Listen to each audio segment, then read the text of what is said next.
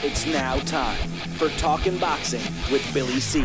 It began as a podcast, went live on the net, and transformed into a full blown empire. It's the only daily boxing talk show on the planet, hosted by the only guy with the balls to do it. Many have stepped into the ring, many have tried to take the belt, and one by one, they've fallen. Another victim of the undisputed heavyweight champion of Boxing Talk Radio. Talking Boxing with Billy C is on now. My style is impetuous, my defense is impregnable, and I'm just ferocious. I want your heart.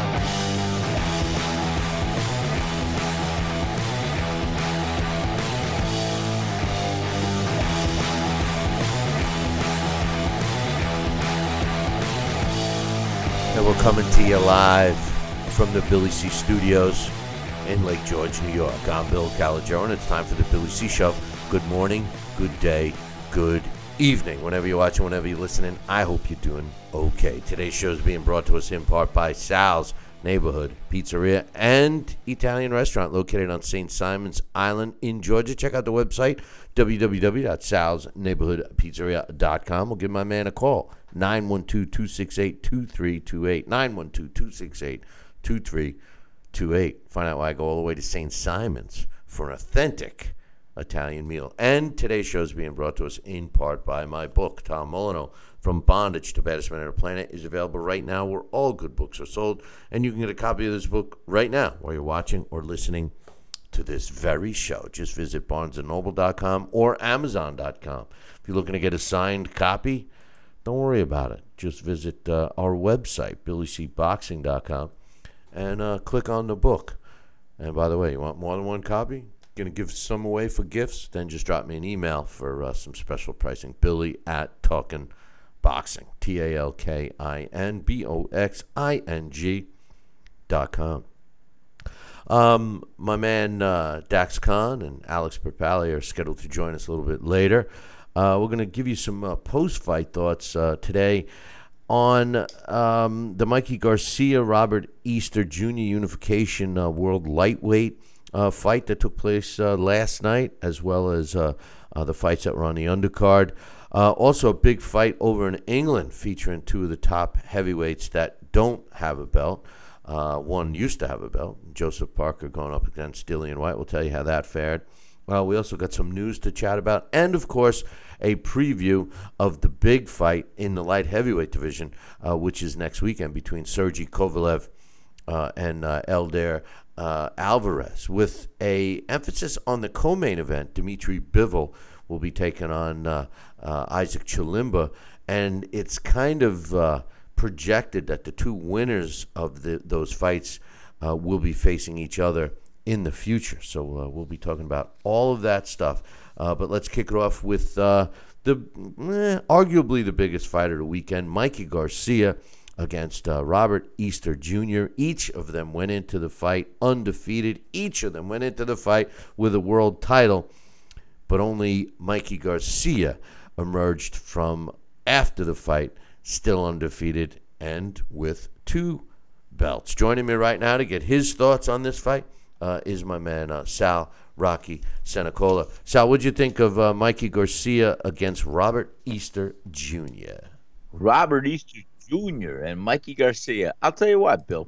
It was a good fight. It wasn't a great fight, and uh, there's definitely flaws, uh, or there's definitely some holes that we got to patch up or see Mikey Garcia patch up. Um, he was good, effective uh, fighter going in. Uh, Easter had a jab, a good jab he tried to establish, but like I said earlier, off air, I mean, the, the jab is, is is a great weapon. It's used to to create the distance. It's used to to make the other fighter think twice before he throws a punch. It's it's used for a multitude of reasons, but everything comes off the jab. And when Easter established his jab, nothing else came off of it. It was it was hard for him to get on track to to put punches together. And uh, Mikey Garcia had an answer when those punches did come. Um, and Mikey Garcia was was uh, a little heavier with his hands. Um, I would have liked to have seen a little more head movement from Mike. Uh, but I think that uh, and using the ring to cut it off and to try and establish uh, his own uh, um, uh, distance and stuff. But it, it was a good fight, as I said. It was a great fight. And You know- uh, go ahead.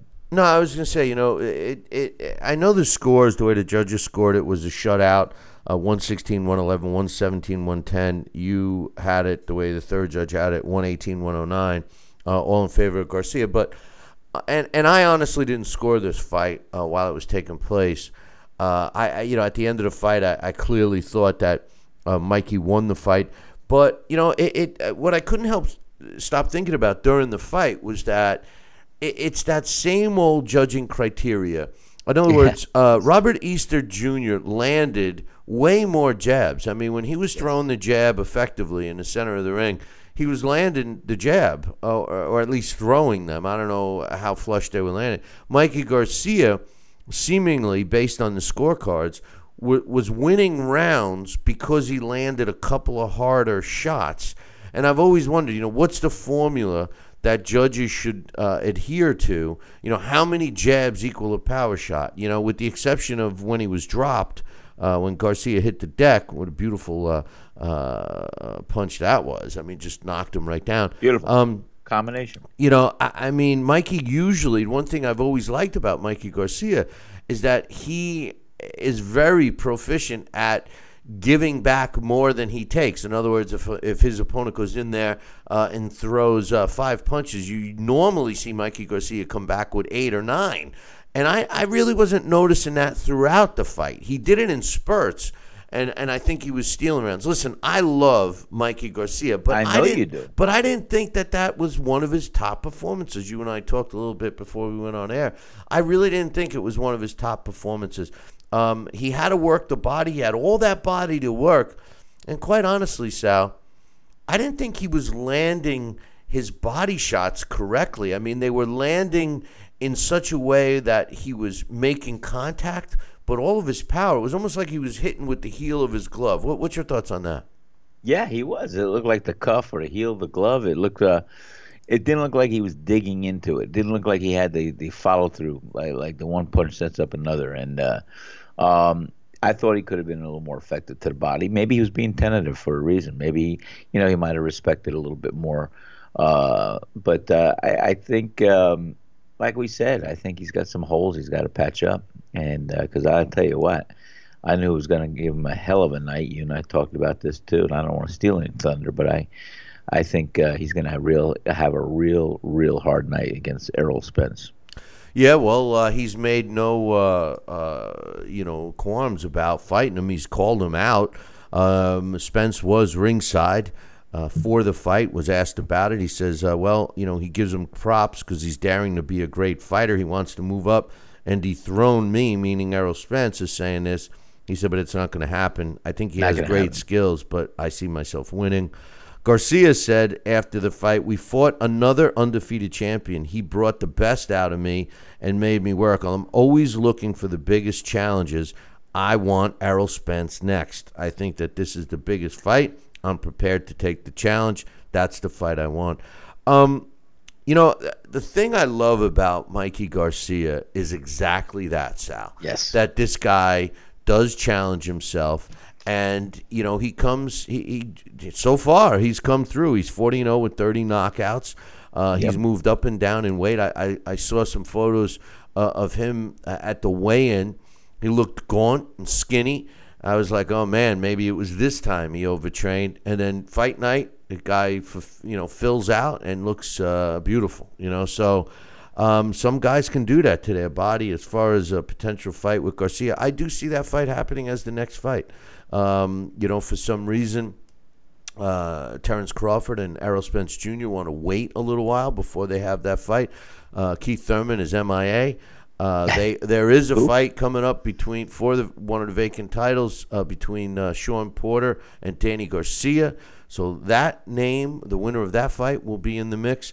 Uh, but I do see uh, Garcia and Errol Spence going at it uh, in their next fights. Uh, to be honest with you, and I tell you what, I already think that Mikey Garcia is a pound for pound top fighter. I, like I said, I, I you know it wasn't his best performance against Easter No. uh, last night. I, I do think that Easter, the height uh, was giving Mikey some trouble, and and I would really, eh, really like to see him develop a body punch because, like we said off air, I tell you what, you go into a fight against Errol Spence and and you don't throw an effective body shot, I think you're in trouble. No, you're 100% right. You got to slow him down somehow, and uh, of course, that's what body shots usually do. They'll uh, definitely be uh, and they'll they'll uh, slow you down. And uh, if you're if you're not careful, you know you're going to be be uh, picking yourself up off the canvas because they'll drop you right away. But um, you know, he like I said, he's got some homework to do especially if he's going to key on Errol Spence and uh, you know train specifically for that style um, of fight. And uh, I think uh, I think he's got he's got a lot a lot ahead of him because I see Errol Spence uh, um, doing what he does naturally and uh, just adapts and just does and just uh, you know pulls out a victory that he earns and that he he he fights for.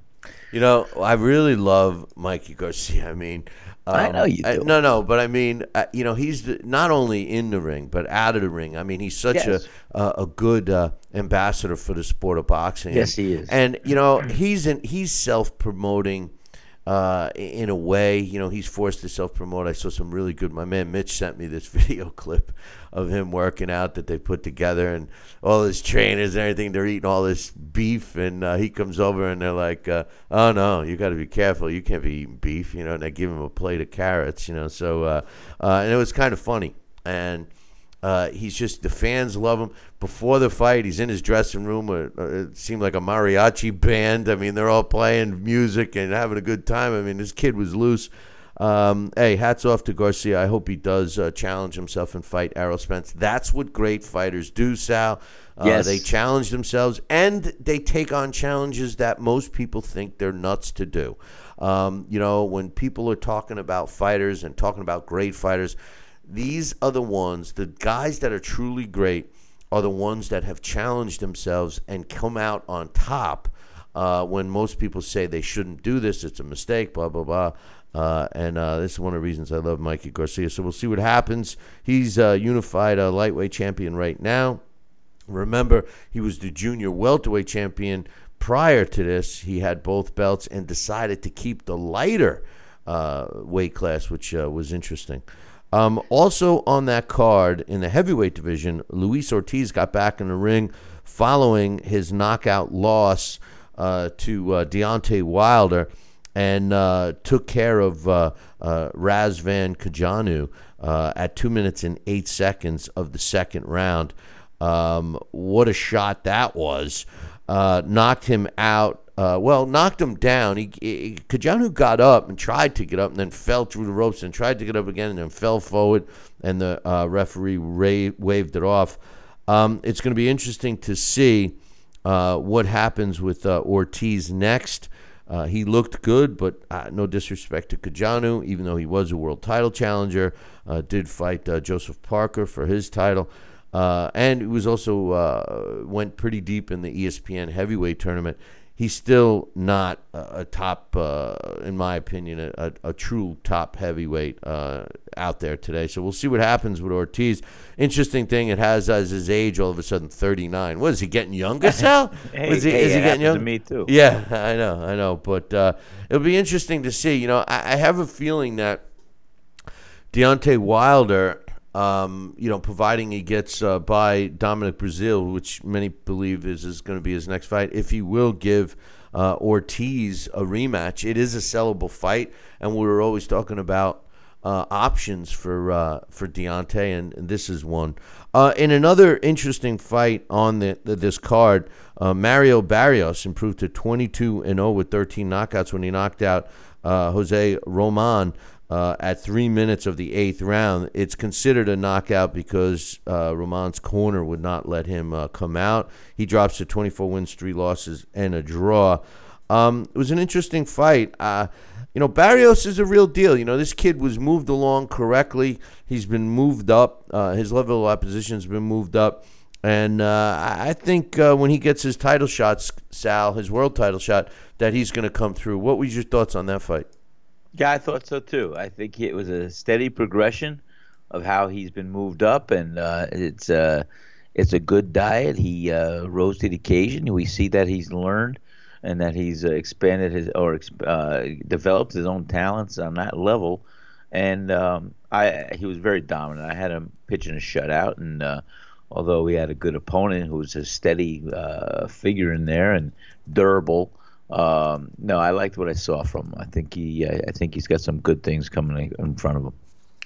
Um, some other fights uh, that took place yesterday that I'd like to chat about before uh, uh, Dax and uh, uh, uh, Alex come on later.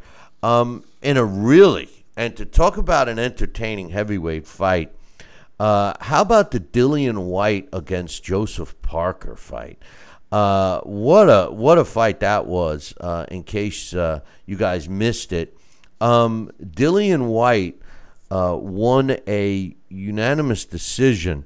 Uh, 113, 112, 115, 110, 114, 111, all in favor of him against Joseph Parker. But this was a fight in which both fighters hit the deck. Uh, as a matter of fact, uh, Dillian Whyte got credited for two knockdowns, even though the referee missed one there. Uh, but the second knockdown uh, that took place in uh, the ninth round, I'm, I give Joseph Parker a lot of credit for even getting up after that fight, uh, after that knockdown. I mean, it did not look like when when when a fighter goes down the way Parker did, especially a heavyweight. Very rarely do they get up, and then. Uh, as you know, just if, if that wasn't enough drama for you, uh, in the final round, the 12th and final round, Parker drops Dillian Whyte. And Dillian Whyte was still in all kinds of trouble and was smart enough to just hold on until the final bell rung. Uh, what a fight. Here, here's the thing. You know, I could see why your boy Deontay Wilder didn't want to fight Dillian Whyte. Dillian Whyte is still a, a, a learning process, but he's a dangerous guy. But but here's the thing where where I noticed. First of all, Anthony Joshua couldn't knock Parker out. Um, not that uh, I think Parker was was you know, doing more moving around against Anthony Joshua than he did against Dillian Whyte. But but here's something I wanted to notice. Uh, wanted to see if you noticed. Um, you know, you know how we're always saying that Deontay made a mistake in not taking the fight uh, with uh, with Anthony Joshua, and he even went as far as to say that he thought that, you know, 15 million was crackhead money and all this stupid, uh, ignorant statements that he says. But but look at this. Here's a great example. Joseph Parker took, uh, you know, he negotiated up and, and got more than what was originally offered to him to fight Anthony Joshua. And in two fights, the first one with Anthony Joshua, which he lost his title, and then this fight with Dillian Whyte which he lost.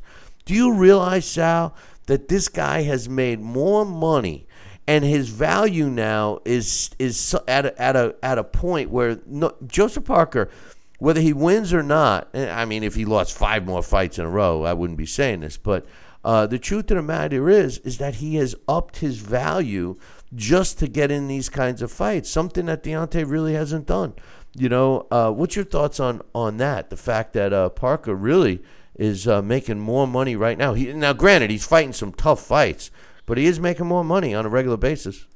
That's uh, you know, like I said, part of it is promotion, part, of promoting the fighter correctly and and making them marketable, and uh, uh, but that's that that's something that, that should be a consideration, and and I'd be uh, I'd be some uh, I'd be kind of concerned about that, and and uh, you know, if I was uh, Deontay Wilder or so, how come other fighters are are getting uh, equal or amount of money, maybe more, uh, when they're not a champion or this that and everything else, and you know, uh, like we said, you know, some fighters do not have the right promotional team behind them, and uh, if they did, I mean, we were spoiled to to the to the antics, but the true blue uh, promotion that a Don King would do, a Lou Duva would do, and a Bob Arum would do from the '80s. You know, these guys were, well, these guys were were not only promoting their their top fighters, but I mean they were creating opportunities and making things happen and happening. And uh, you know, uh,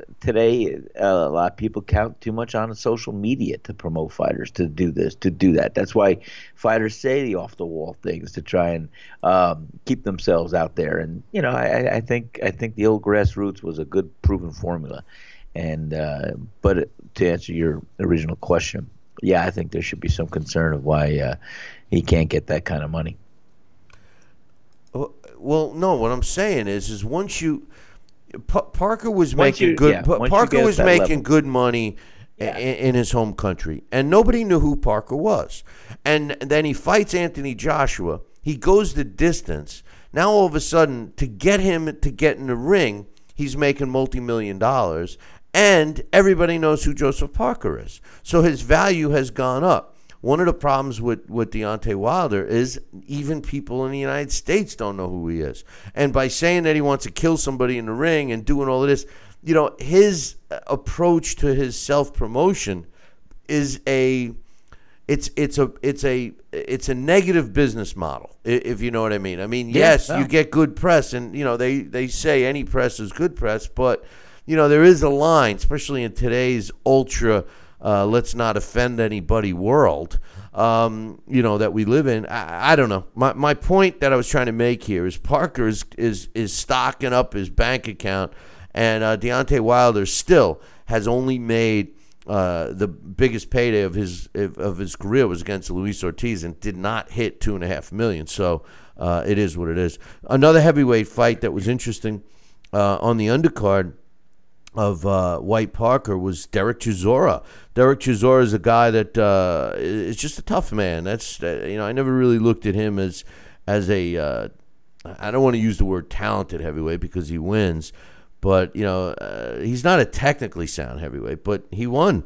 Uh, the other night, uh, Derek uh, Chisora improved to 29 wins, eight losses, with 21 uh, coming by knockout. When he knocked out uh, Carlos uh, uh, Takam uh, in the uh, one minute and one second of the eighth round. Uh, Takam had been uh, ranked as high as number six by the IBF. Takam drops at 35 and five with a draw. Um, after the fight, which I found kind of funny, Eddie Hearn was saying, "Oh, you know, trying to give Chisora all the credit, you know," and he says, "Oh, I'm I'm glad he fought, even though he had a a shoulder injury, and he, he you know he didn't complain about it. He stepped in and fought." And Chisora tells tells the press later on that he really didn't have an injury. He was just trying to get more money out of Eddie Hearn to let to make him go through. Are the you kidding This is the kind of character that Chisora is. I mean, he's That kind of funny. funny. Uh, it is. It is. But uh, I mean, what do you think? You know, hey, I'm, I'm hurt. I'll still fight. Can you throw me some more money? You know, that's pretty funny, don't you think? That, that- you know what? Like I said, these guys are self-promoting. That's funny.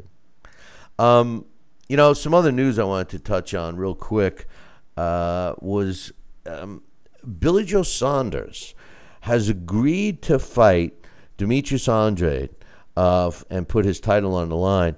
Um, you know, they reached a deal. This this fight was going to go to purse bid for the WBO. They reached a deal. This is an interesting fight, and it's also interesting because of the two promotional uh, teams. Uh, Matchroom Sports, Eddie Hearn's Matchroom Sports, uh, their biggest rival in in England is Frank Warren, and Frank Warren uh, is uh, with Billy Joe Saunders. That's Billy Joe Saunders' promoter. And Demetrius Andrade, as we all know, has just recently signed with Eddie Hearn. These two guys cut the deal. They made it happen uh, prior to the purse bid. They didn't want some uh, third, uh, uh, you know, wild card to come in and, and take it.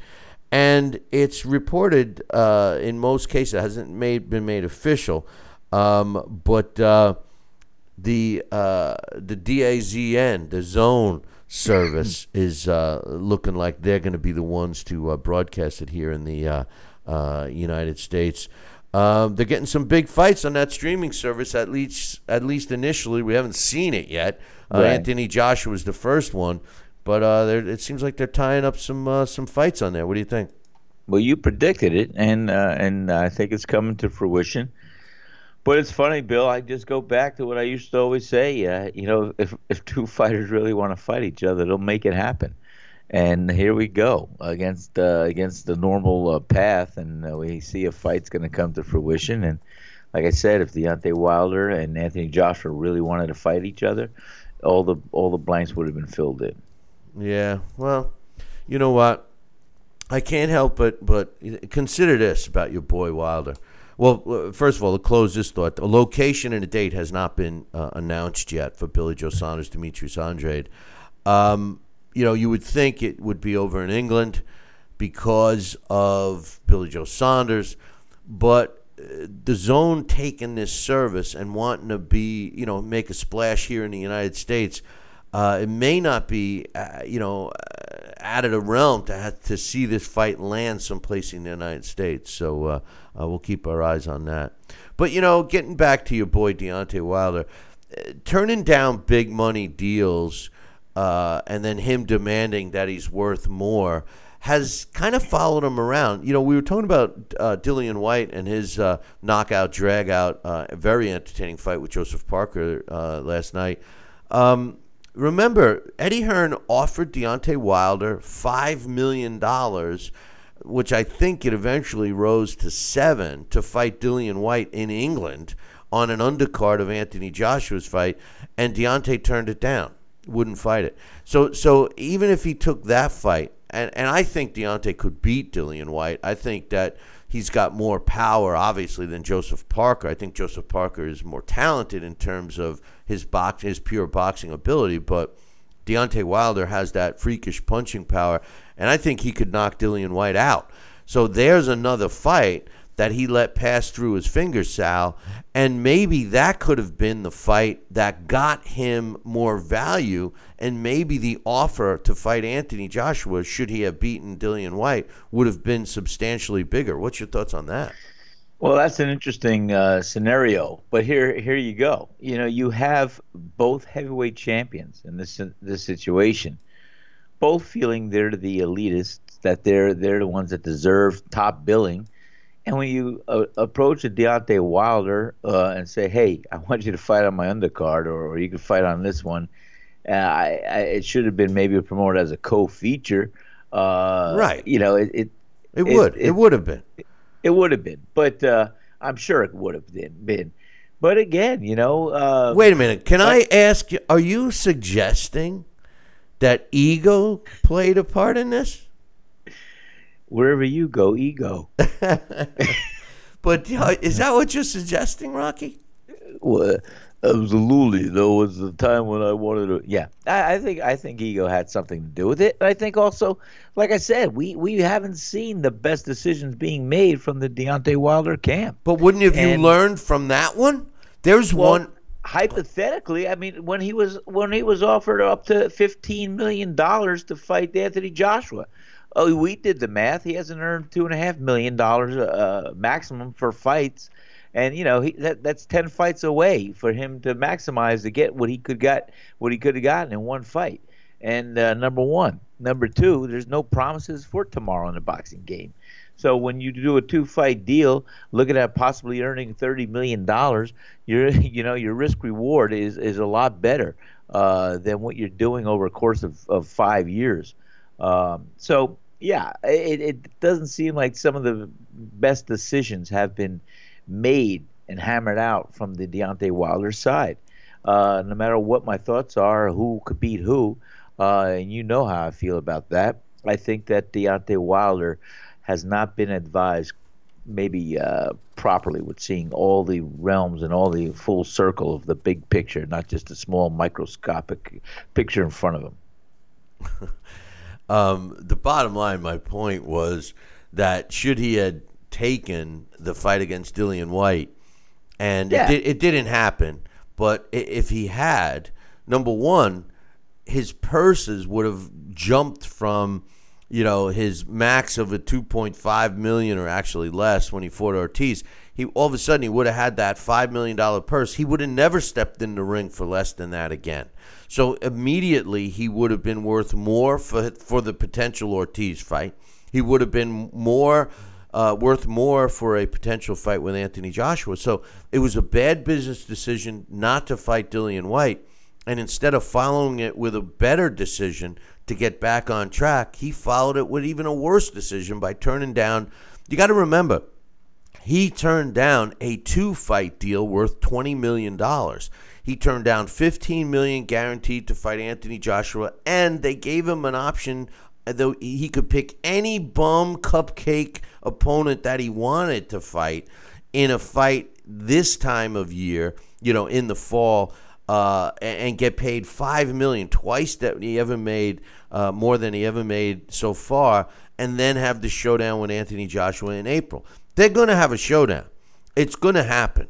And it's probably going to happen in April anyway. So, once again, a bad decision by Deontay Wilder preventing himself from making a lot of money. I, it, listen, he is being ill advised. There's no question about it. He's not the sharpest tool in the shed. We all know that. You know, he's a couple of French fries short of a Happy Meal. We, we know that. But uh, but the truth of the matter is, is the people that he trusts, the people he's put around him, and the people who make a percentage of his money. That's the other part that's so mind-boggling. Um, are leading him the wrong way, Sal.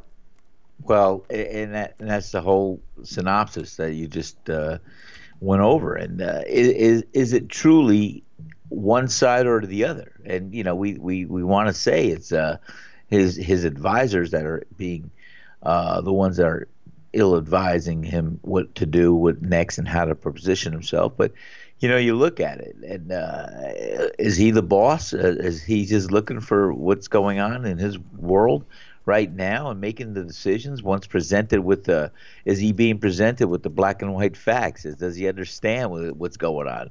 Because, like I said, when fighters want to fight each other, they'll get in the ring. They'll make it happen and uh, I, I think he's made a few bad moves, and uh, not that he's it's not going to all come to fruition for him over the next year and a half, two years. It's just that I think, uh, according to what you and I may have thought would have been a, uh, a great path for him to take to maximize his his uh, value, uh, it, it's it's it's not happening. And yeah, he would have been showcased on on the co-feature of uh, Joshua. He would have been showcased. There would have been a demand. There would have been more, uh, as you said, his equity would have risen uh, by by allowing the world to see him uh, fight uh, a co-feature with uh, Anthony Joshua defending his title as well. Listen, we got to take a break. We're gonna have Dax Khan come on here in a sec, but let, let me just say this: egos in sports are the worst thing. It has tradi- throughout the history of sports, ego has been uh, the cause of many a problem. And you know, I, look at look at Floyd Mayweather. Floyd Mayweather's ego is preventing his promotional team uh, from really excelling in the United States.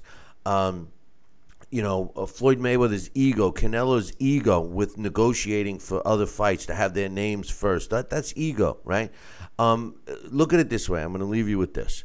Look at it this way. I'm, I'm not a Yankees fan. Okay, I'm not a New York Yankees Easy. fan in baseball. Easy. But you know, one of the guys that I respect the most was Derek Jeter, and Derek Jeter, which could go down as one of the you know best uh, shortstops in in baseball, uh, at least best teammate, clutch hitter, everything. The guy never got in trouble. He once said, "You want to be a Yankee." you got to leave your ego at the door. You can have your ego when you leave the clubhouse, but you can't bring it inside. And it proved to be very successful for him. And uh, I would suggest that uh, uh, Deontay Wilder let go of his ego because really, he should let go of my ego. Billy C will be right back. Now back to Billy C. Interact with the show at BillyCBoxing.com.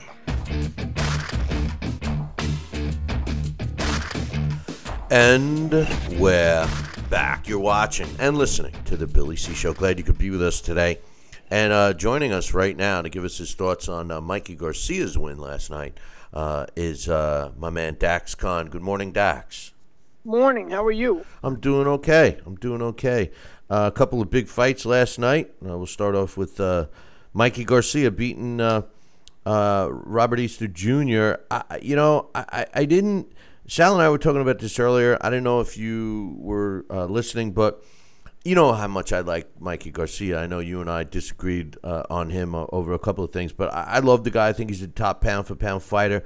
Didn't think it. I mean, he won. He won the fight. Uh, I didn't think it was one of his best performances, but he won the fight. What was your thought of the fight itself?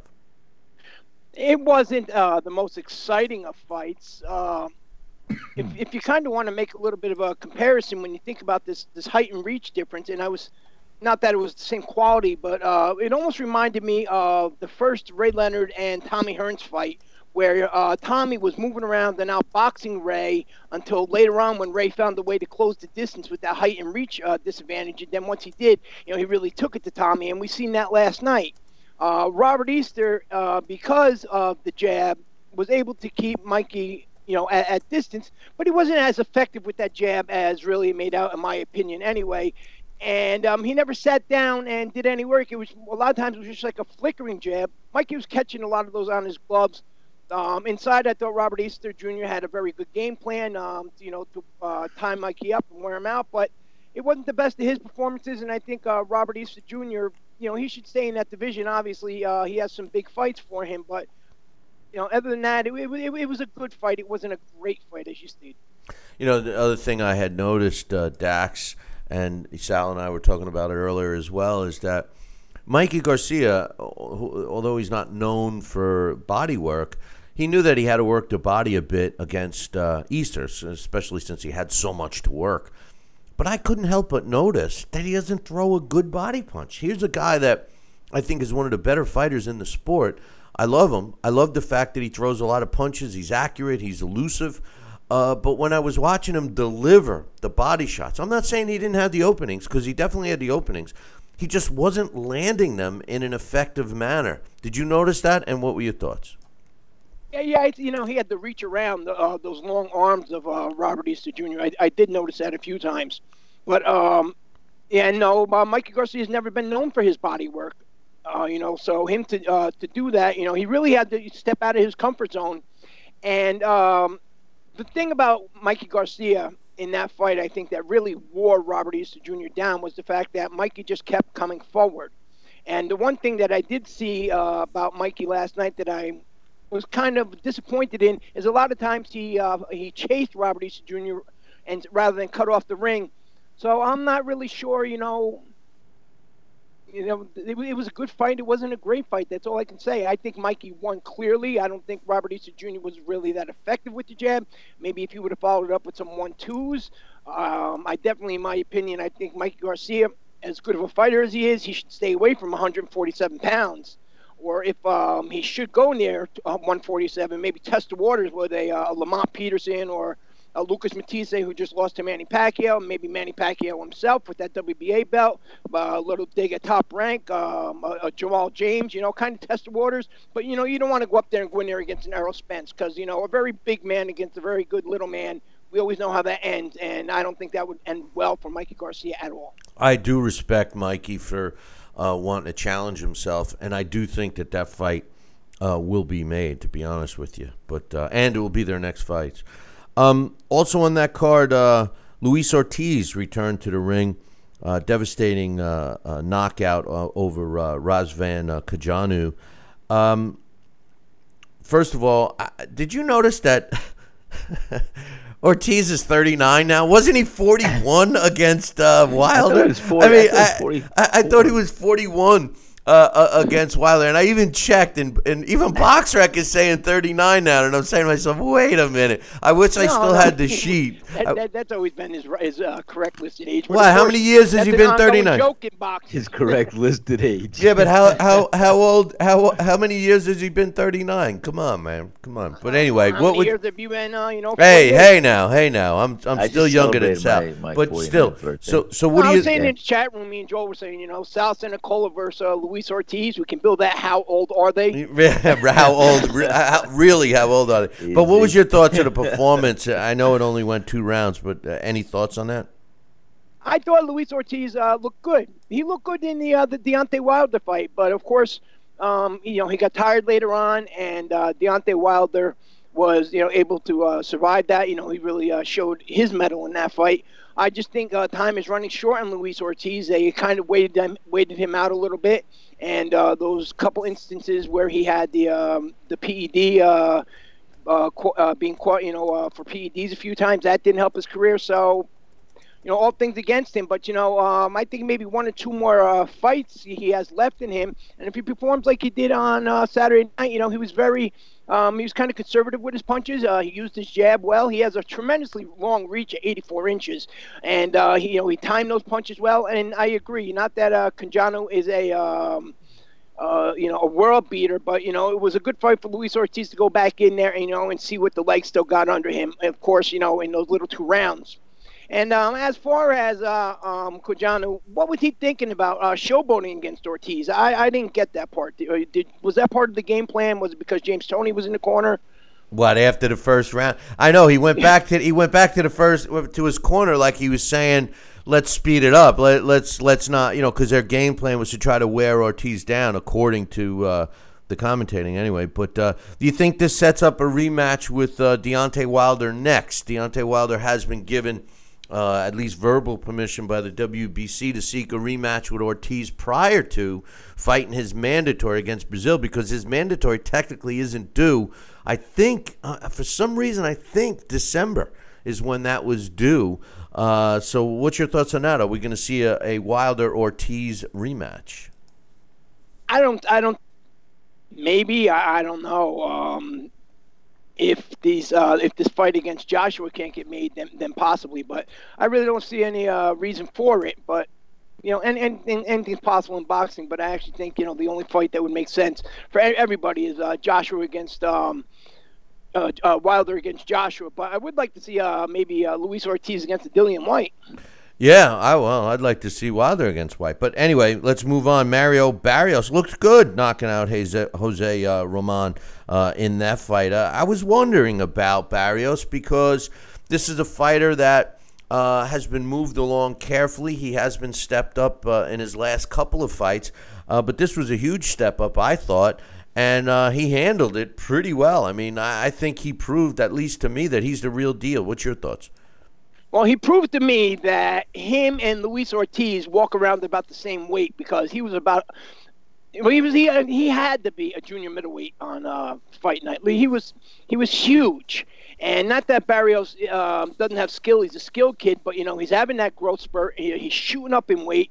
Um, Jose Roman only had two weeks to prepare for the fight. He lost his last fight. He's not, you know, exactly uh, that you know, uh, a world class boxer, more or less. He's a part time fighter. He's a student.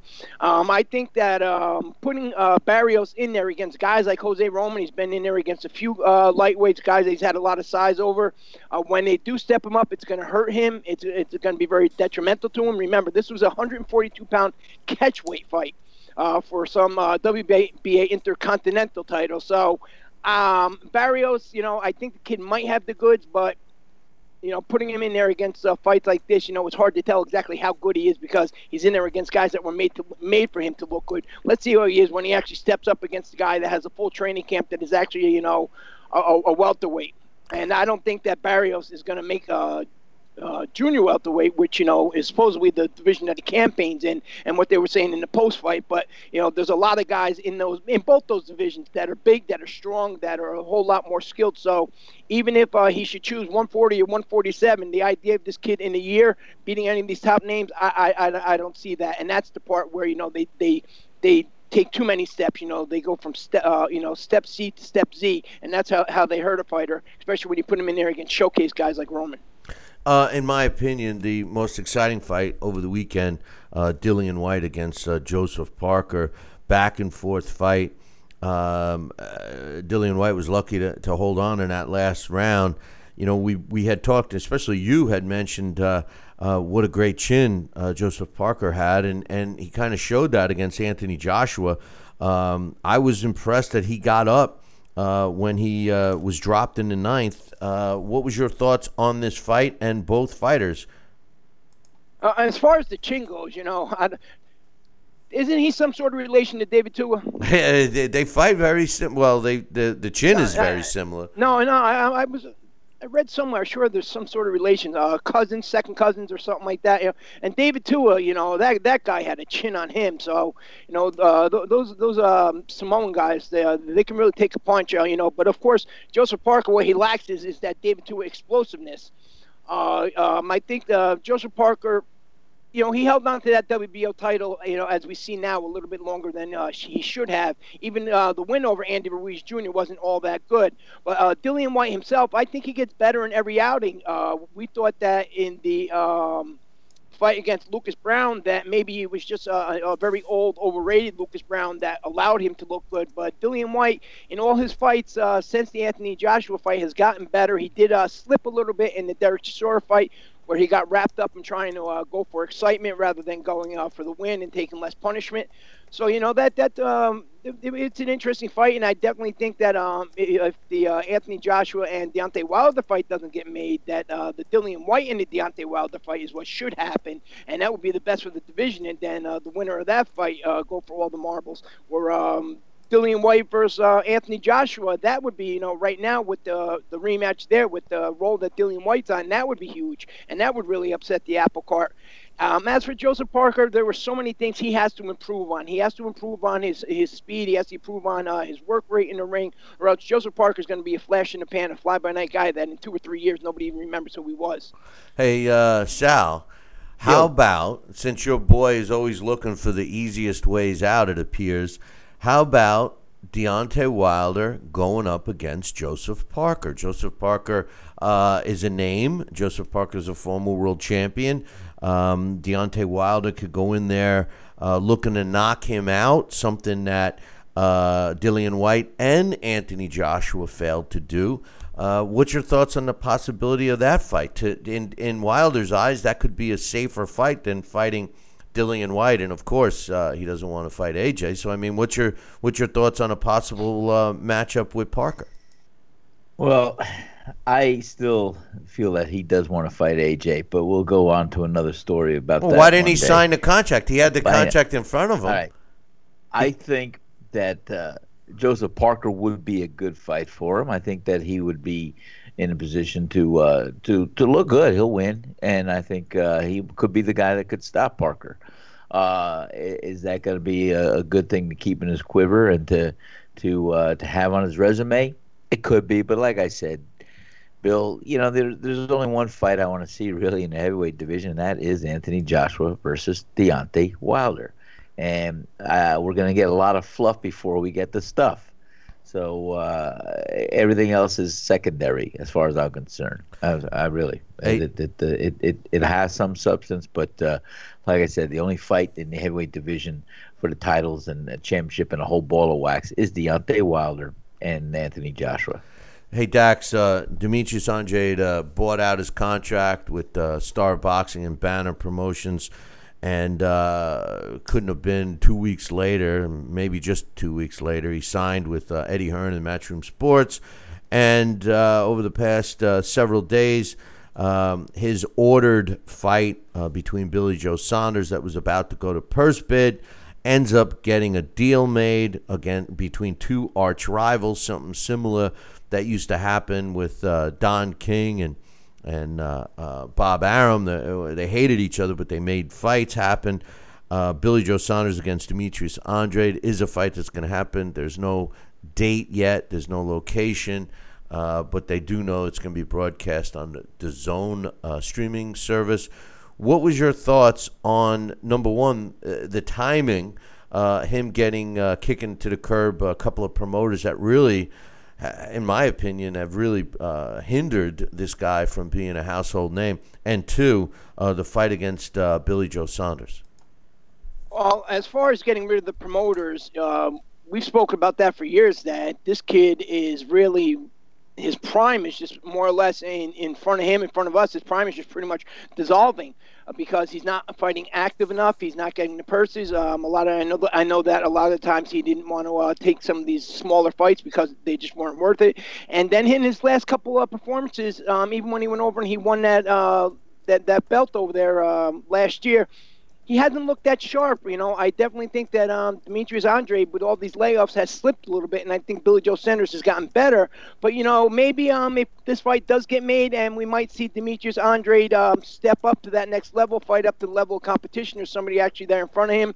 The two of them at their best, I think that's a very exciting fight. I actually think that would be um, just as exciting as Canelo versus Triple G in their rematch, and the winners of those two fights going against each other would really set this middleweight division on fire. You you think uh, Billy Joe Saunders is getting better and Andrade is getting worse? Is that what you said? Yeah, I, I just think you know Andrade in his last couple fights hasn't looked that sharp. He hasn't um his uh, accuracy uh, hasn't been all that. He hasn't uh, fought very inspired. Uh, it just seems like he goes in there and does enough to win. uh, Billy Joe Saunders since um, you know the Andy Lee fight, or should I go back a little bit further to the Chris Eubank Jr. fight? He just seems to get better and add to his game. Yeah, you know, uh, I mean, I, that's why I blame a lot of Demetrius's lack of uh, performances, good performances, or looking flat in his last performance, is the fact that he didn't fight enough. And I, I just think that he was uh, either, you know, uh, being forced to, to outbid themselves for fights, and, and you know, not everybody can make a standing, and and Deontay Wilder can could he could admit that. You, just because you're a name and, and a champion and you want you know to make more money uh, sometimes there comes a limit. And i think that that was what has, has happened with uh, andrade. So he's got a big uh, opportunity in front of him but it's going to be hard for him to go from being as uh, dormant inside the ring as he has been and stepping up and fighting a very big uh, middleweight in billy joe saunders don't you think I, I, absolutely, you know, I do. You know, Andrade, um, he's a big guy himself. You know, six foot one. Um, he's got a long reach. Uh, you know, talk about, you know, having to go into a fight if if a fighter's not happy. You know, I was just thinking about um, the one fight um, back in 2012 when he fought uh, Rudy Cisneros, and I was ringside. I was actually on the apron, and um, that was you know a look good fight, stay good fight for him. And uh, you know his team afterwards was trying to play it up as if this you know he just beat a world class opponent. And uh, one of his team members looked over to me because I was kind of shaking my head as if you know really. You know, he didn't do anything here. I don't know why everybody's uh, celebrating so much. And they were like, "You didn't like what he just did," is what his corner man asked me. I said, "Yeah, it looked great, but you know, when's he going to do this against the top guy? And his corner man looks straight at me and says, when are they going to pay him the money and when are they going to stop taking most of his money? And then maybe he can step it up. But it's hard to do that when you're not keeping your own money. So, you know, it's kind of hard to stay um, focused. It's kind of hard to stay inspired. It's kind of hard to go out there and uh, to look spectacular all the time when you know most of your money is going to somebody else's pocket. So that might be the. Um, reason for uh, Andrade in his last few fights or these last few years why he hasn't looked that spectacular. So we'll see what happens when he gets back in there with uh, you know these top names. Let's see what Eddie Hearn can do for him, and let's see what happens with him against Billy Joe Saunders. But he can't uh, perform like he did against Alantez Fox uh, or Jack Culcay, uh, maybe not even against Willie Nelson. You know, he has to perform like he did against Brian Rose, um, something like that. You know, or else Demetrius Andrade. You know, he's you know his prime uh, uh, you know, shucked from him more or less due to bad promotion. Uh, before we let you go, Dax, uh, next week uh, we'll be doing a post-fight show.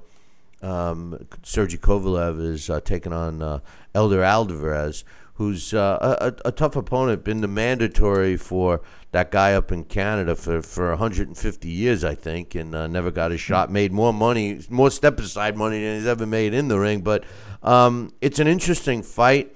Uh, Kovalev, uh, since since quitting against uh, Andre Ward, he's he's come back, uh, you know, with two wins and stuff. But he, he, he just doesn't. He's not the same Kovalev, in my opinion. Uh, especially, I just and I know Sal agrees with me here. We both just kind of look at him differently because of that that last fight with Andre Ward, and, and you know how he literally quit and. Um, can a win over Alvarez change that, or can he not even beat Alvarez? What's your thoughts on that fight?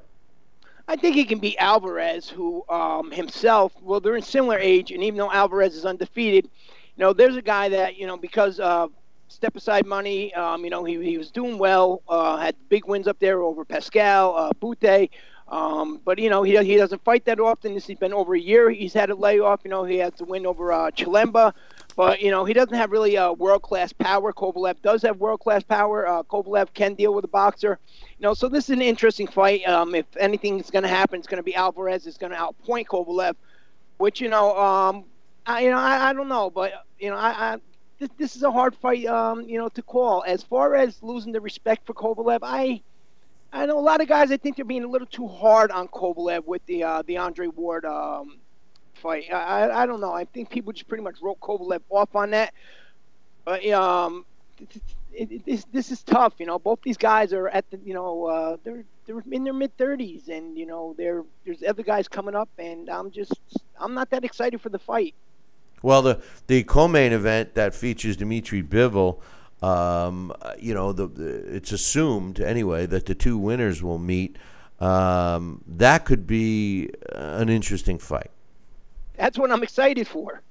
Yeah, well, that, that, that Bivol does what Kovalev used to do is um, when Bivol's going to fight, you know, you get excited because you know that this kid is special and he's going to bring something special in there. And I actually think, you know, he's Sergey Kovalev at Kovalev's best, but on levels because instead of just going in there and being a destroyer, he's actually a very sound technical boxer who knows exactly what his opponent is going to do. He's two, three steps ahead of that opponent. And, um, you know, when you have a guy like that who is young and he's just starting to come into the division, you get excited because you just want to see exactly how far he's, he's going to take it. And, you know, you have these interests where it's, you know, even the fights that you know he's going to win, you just want to know exactly how dominant a fashion he's going to win in. And I don't think that anybody, including including Kovalev, is too excited about Bivol. And it looks to me that the way that even main events with some of these press releases that they have been sending out is almost as if Kovalev himself is being written off by them and Bivol being looked at as, as the new golden boy. And unfortunately for Isaac Chilemba, whose uh, whose moniker is uh, the golden child, I believe, he just seems to be the one that fed to all these golden boys. yeah, it's true. Dax, we'll look forward to you next week, my man. Thanks. All right, for, everybody, uh, enjoy the day. All right, Have take a good care. day, Dax. You know, uh, Sal, I, Dax uh, defended uh, um Kovalev. I, you know, I, I, I, the first fight you could make an argument, and we'll talk about this a little bit later, but uh, we're going to take a break and get Alex on right now. But, you know, the first fight you could make an argument that he was kind of robbed. Uh, Kovalev against Yeah, Andre Ward. I I, thought mean, so. we, we all kind of thought Kovalev won that fight. Yeah. And then uh, Ward comes back, says he's going to knock out Kovalev, and does. Uh, now, I've never been an Andre Ward fan, ever. There's just something about him. I, I know he's extremely talented. I don't take anything. I love him as an announcer, but there was always something about this guy I never liked. But I got to be honest, I'm with you. I, I- you know, my whole opinion of Sergey Kovalev, the crusher, the destroyer, the this, the that, went out the window. Went out the window. I mean, he was he was looking for the help from the referee during that fight, Yep. and then he ends up getting knocked out with the body shots. I- It just, I, I can't look at him the same way. What do you think? No, I, I, nor can I, Bill, and, and that's the whole thing. I mean, uh, uh, Kathy Duva has a, has his, her hands full with the promotion, uh, promoting him now, and and uh, you know, is the prize worth the price? Can you put that much in? Can he reinvent himself? Can he do something spectacular? Because you know what, before that, he was the crusher. He was this. He was that. You expected to see, uh, especially coming off the first Andre Ward fight, where I do feel in my heart of hearts that he earned a victory in that fight. So of course, they're both talking smack. Uh, they're both saying they're going to do this. I'm going to do that. I'm going to knock this guy out. I'm going to send him to the moon. But guess what? Andre Ward was the one that delivered. And when you see a guy that you hold up way up here uh, go down from a body shot and not really look to make that attempt to even get to one knee uh, and and uh, looking for help from the referee or something else that's like, hey, get this count over with fast. I mean, it, believe me, and and not to sell it short, we've all been there. That, that those fighters that have stepped in a ring, and certainly I have too. And and like I said, it does not validate what that level of competition and fight and the significance of that fight was all about. And that's what I decided at that night was to lose the respect that I or I held him at that level, that height. And uh, I can't do that anymore. And forever, he's going to be in my mind. You know, know, fighter's as good as the last fight. Um, but that's the image I have of him, just uh, uh, on the canvas, looking for the referee to stop the count and get it over with, and uh, not trying to make the effort to remain in a, in a battle. Well, we'll talk a little more about that fight uh, as we uh, give you our thoughts a little bit later on the show. But first, we're going to take a short break right now. And when we come back, we'll have uh, Alex Papali join us, and we'll get his thoughts uh, on the uh, uh, fights from this past weekend. So don't go anywhere. We'll be back in two. Billy C will be right back. Now back to Talking Boxing with Billy C, the only radio host man enough to take a punch from Mike Tyson. Wait a minute, man. Hold, hold, hold on there. Jeremy, man, uh, I need you to take this one, all right? Wait, what? What? No way. I, I, I can't do this. Need I remind you I'm Billy C, damn it? Now put on that mustache and get in there. Hey, hey, look at me. I'm Billy C.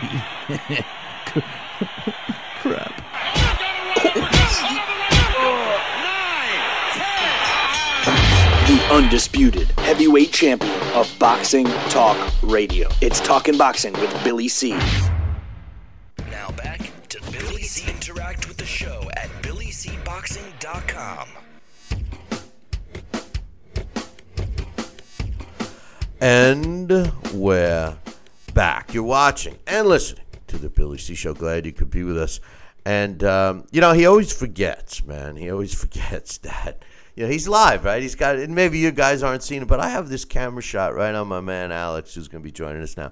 I, what do I got to do? Do I do I have to get you like a, a, a personal makeup artist or something? I mean, the way you're the way you're sitting there looking and fixing yourself and getting all good. I mean, what's up with that, man? Come on. Once you've been in movies, man. Oh, I know. That's what it is. That's that's what I. That's what it has to be. I forgot all about. That's what it is. Alex has been in Yeah. uh, several movies, and he's he's a little more apt to cameras than the rest of us. But uh, I got my own IMDb page, and once that happens, you've got to look at that image there. That's very important. well, Sal has been in movies too. He's he holds his he holds his card and everything else, and he doesn't do it. He comes in all. I, got to remind him to turn his Well, camera on in the morning. With, compared to Sal, Sal's a good-looking older man. Look at me. Hey, bo- both of you. take every chance I get. both of your egos. I, we're, we're talking about egos, right? Both of you, calm down with the egos. Jeez. The, Alex is demanding a makeup artist. Sal just wants a camera that he remembers to turn on. I mean, come on, man. But uh, anyway, uh, glad you could be with us, Alex. And uh, first and foremost, uh, what was your thoughts on uh, Mikey Garcia's performance last night? Uh, I enjoyed the fights last night. I only saw the Showtime card, um, so I um, have some work to do today. I got to see the Chisora Takam fight. I've heard great things about that. Um, I liked the Showtime card a lot. Uh, it was actually it surprised me a little because I thought it was going to be a little more one-sided. Uh, I thought Garcia was really going to um, batter Robert Easter, and um, to his credit, uh, it was good good fight. Uh, but it was not it was not a great fight. I thought Garcia won. I had it like 117, 110. Um, and I do think that um, I think, uh, as you guys have said, uh, I think that Errol Spence, as much as I do applaud him uh, for that idea of stepping all the way up to uh, welterweight, um, I would much rather see him fight Lomachenko.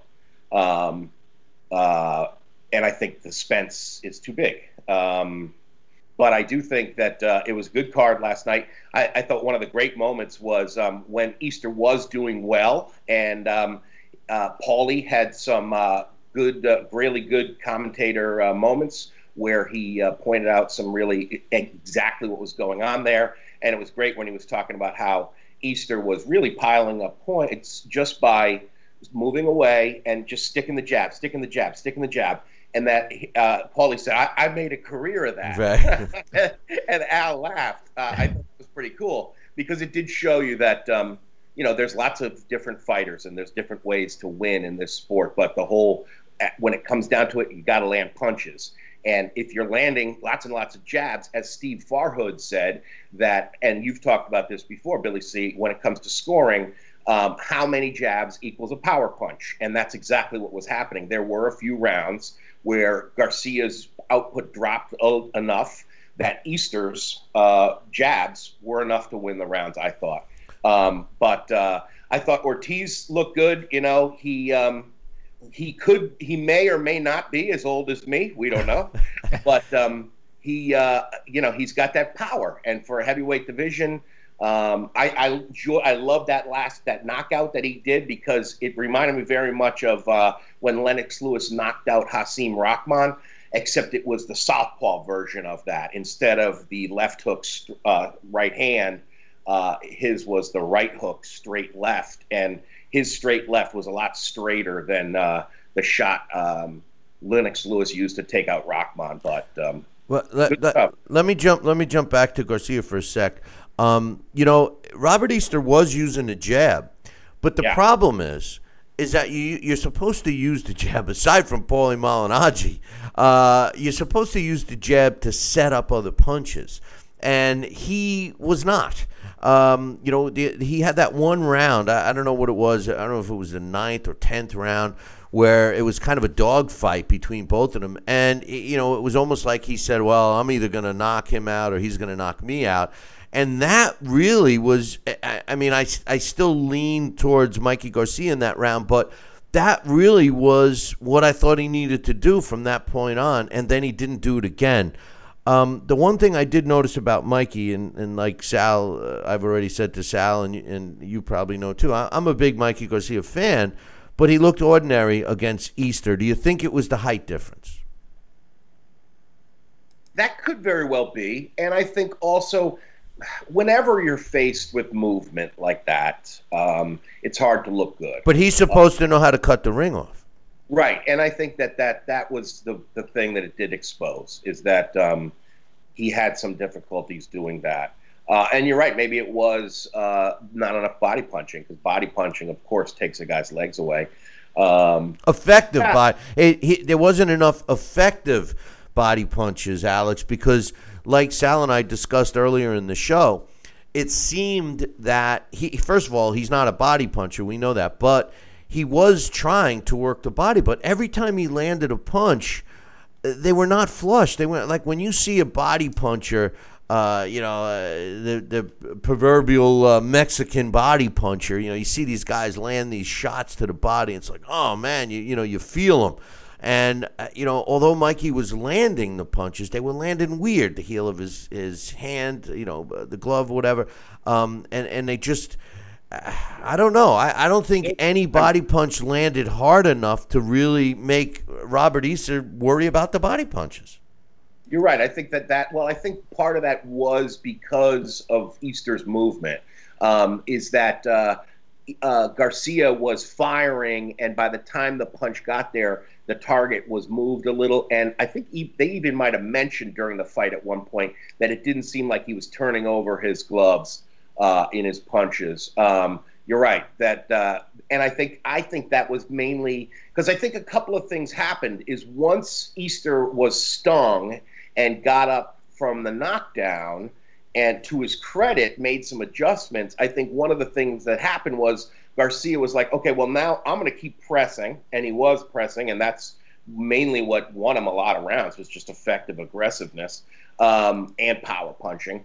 But um, I think what was happening was, you know, again, they're closing distance, and maybe that distance wasn't the ideal place where Garcia wanted him so he could really bang him. Um, and I think that that's what was happening. So a lot of the punches were more cuffing than they normally would. Uh, but I, I think part of that was Easter uh, was making that happen because he was because again, I mean, you know, football is a game of inches. Uh, boxing is uh, a game of centimeters. Uh, one because it's international, so they use the metric system, and the other is that you only have to move a little bit to take the sting off a punch, to take the power off a punch, and sometimes a guy is able to do that. And I, I kind of think that it was Easter that was able to do that. slipping in his uh, his little humor there, Sal. Hey, uh, with the potential fight, Sal, between uh, uh, Mikey Garcia and Errol Spence, um, I feel that a effective body attack is a must when you're challenging yourself um, so hard, the way uh, you know Mikey Garcia would be against Errol Spence. Errol Spence is a very proficient body puncher. Um, how do you feel that the lack of Mikey Garcia's body attack would affect him in such a big fight, uh, potentially against Errol Spence? I'll I'll tell you, I I I, I see Errol Spence beating uh, Mikey Garcia handedly, and uh, I'll say that right now. Um, uh, I I love Mikey Garcia. I think he's a good warrior. I just don't really see his style uh, complementing uh, Errol Spence. I think Errol Spence will roll over him. I think he's, he's going to be not only too big, but I think I think uh, his effective body shots will keep Mikey guessing, and uh, and Mikey's got to develop a little bit more uh, authoritative body shot uh, style if he's going to be looking to, to slow fighters down. He's got to land those those uh, shots proficiently and effectively, and uh, we haven't seen that yet. And I think he can work on it. Uh, but again, I think he needs to move his head a little bit more. And think he needs to bend a little bit at the waist, especially when he's a smaller fighter against a taller opponent. And uh, that's how you can effectively be the aggressor.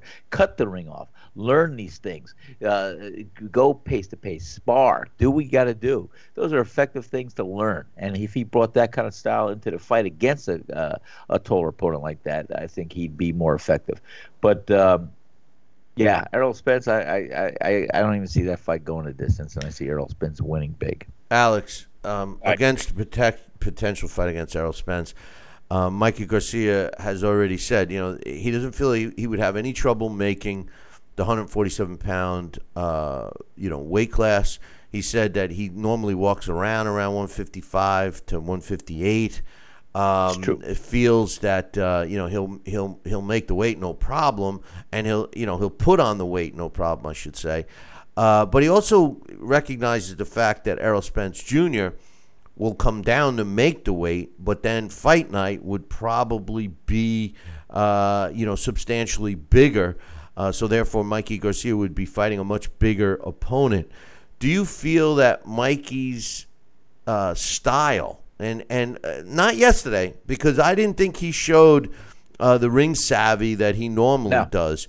Uh, but but do you think that um, that'll help him against Spence? I mean, uh, as much as we all think Spence is such a great fighter, he's still a young guy, Alex, and and he's still you know most of his experience at the pro level has. I mean, the toughest opponent he's had so far was Kell Brook.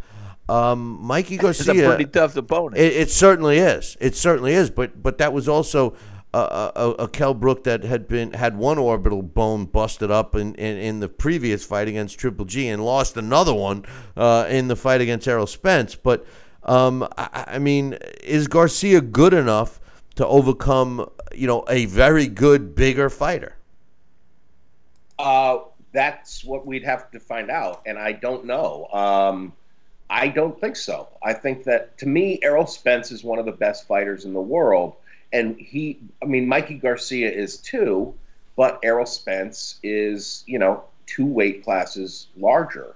Um, I don't know. I think part of why we're talking about it is, isn't it because we don't want, uh, you know, one of the things that was really cool last night, Billy C, uh, about about that whole event was, and I, and I can't help but thinking about it in terms of the blast, is some of those great moments um, when you're reading about old fights.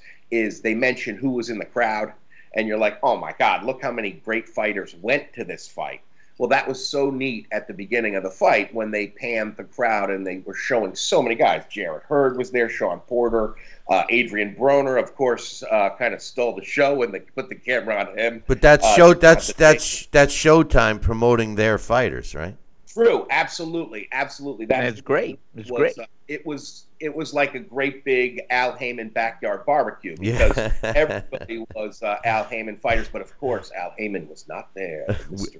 That we know of, Uh, because he's not. He, you could see Stephen Espinoza and you could see uh, what's his name um, Schaefer. Schaefer, Richard Schaefer. Um, but um, of course, Al Haymon, if he was there, we'd never on camera. Um, but uh, the Watson twins were, and Sam Watson.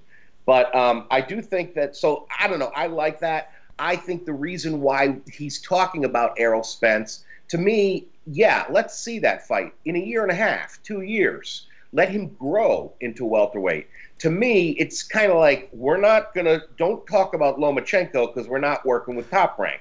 No, Uh, I, I think that the reason the Lomachenko is because he's he's it's the weight. He he thinks that Lomachenko it would be harder to make the fight with Lomachenko because Lomachenko is already talking on a possible you know uh, catch weight or something. You know, and remember Lomachenko's a smaller guy. Garcia's thirty years old. You know, he's looking to get a huge payday. He's going to make a lot of money to fight Errol Spence. Right. So to me, it's like, why wouldn't Garcia want fight Lomachenko in the fight where you'd have the advantage, um, give the weight advantage, then move up and fight Errol Spence. Uh, Errol Spence is young. He's got the better reaction time. He's bigger. He's stronger. To me, yeah, he's going to beat Mikey Garcia. Well, let me Uh, ask you this. Let me ask you this. Both of you. Who's the better pound for pound fighter right now, in your opinion? Errol Spence or Vasily Lomachenko? Vasily Lomachenko. Yeah. Um, but what do you it- think, Sal? Hold on. I think Vasily Lomachenko is, Me- and me I think too. he'd also beat uh, Garcia. Well, see, so my point is, is maybe Mikey Garcia actually thinks that he's got a better chance to beat Errol Spence than Lomachenko. I mean, that could be a possibility, right? That could be. Um, Could be. uh, you know, it's just what what I really can't get past is my admiration for Mikey Garcia to even talk about doing that. You know, when was the last time a fighter moved up and down in weight and and has been as successful as Mikey Garcia? I mean, you know, great fighters, and Alex, you and I have talked about this a million Pacquiao. times. Uh, right, but but you and I have talked about this many many times. I mean, great fighters, the all-time greats, have all done things that were outside the box and made you say, "Wow, that I didn't think he was going to win that." I mean, eh, you know, people when when people discredit Roy Jones Jr. for beating John Ruiz, well, he only beat John Ruiz. Oh, whoa, whoa, whoa. I still give him credit for doing it because John Ruiz was a world heavyweight champion. Forget it, you know. So, anyway, speaking of heavyweights, Luis Ortiz, um, uh, in his fight against uh, uh, Razvan uh, Cojanu, um, you know, I- no disrespect to Cojanu, but this was the perfect opponent for Ortiz. I do believe that he will get a another shot at Deontay Wilder. I'm not so sure that the outcome will be any different. Uh, but uh, what was your thoughts of that fight? I mean, did did were you able to see anything other than just uh, Ortiz getting a win, and then of course uh, the emotional uh, Ortiz about uh, some disease his daughter had that they came up with a cure for, which was fantastic. It even I even th- th- thought I noticed Jim Gray, who I think is one of the scurviest pieces of garbage on the planet, actually uh, become human when when he heard that. Uh, what was your thoughts? He's like the Grinch. His cold, cold heart. Yeah. Two sizes. Yeah, exactly. Um, I thought Ortiz looked good, um, and I thought he looked as as I think he it was mission accomplished for him because um, he had to look good and keep keep uh, hope alive, if you will, about um, uh, another shot at at a, at a title at a Deontay Wilder. Uh, remember, he was very close to winning it at a few points in that fight with Deontay Wilder. So if we're going to still sort of let this uh, Joshua Wilder bout marinate. Uh, marinate for a while, then why not um, have a rematch with Ortiz? I think, yeah, he did everything he could to keep that I- idea alive. And uh, in a way, um, in the heavyweight division, sometimes this could work against you because it, he kind of the only thing he kept alive for himself was that Wilder rematch because nobody else is going to want to fight him because he still looked very dangerous. He's got a lot of pop and he's a southpaw. He's a smart boxer. He could be as old as the hills. We don't know. Well, Uh, the amazing thing is he's getting younger. He's getting younger, which is amazing. You know, I, I, you know, it- my playbook. it, it's it's uh, it's amazing. But uh, you know, Sal, I, I know you know you you have uh, Deontay Wilder uh, boxer trunks that you that you wear under your jeans. But uh, the truth of the matter is, is you know, the a l- rematch with Luis Ortiz. The WBC um, have has at least verbally paved the way for a rematch prior to his mandatory, which is Dominic Breazeale, which he technically doesn't have to fight till the end of the year, and they would grant him a uh, voluntary defense against Ortiz. Uh, this could be a fight where he could make some extra money.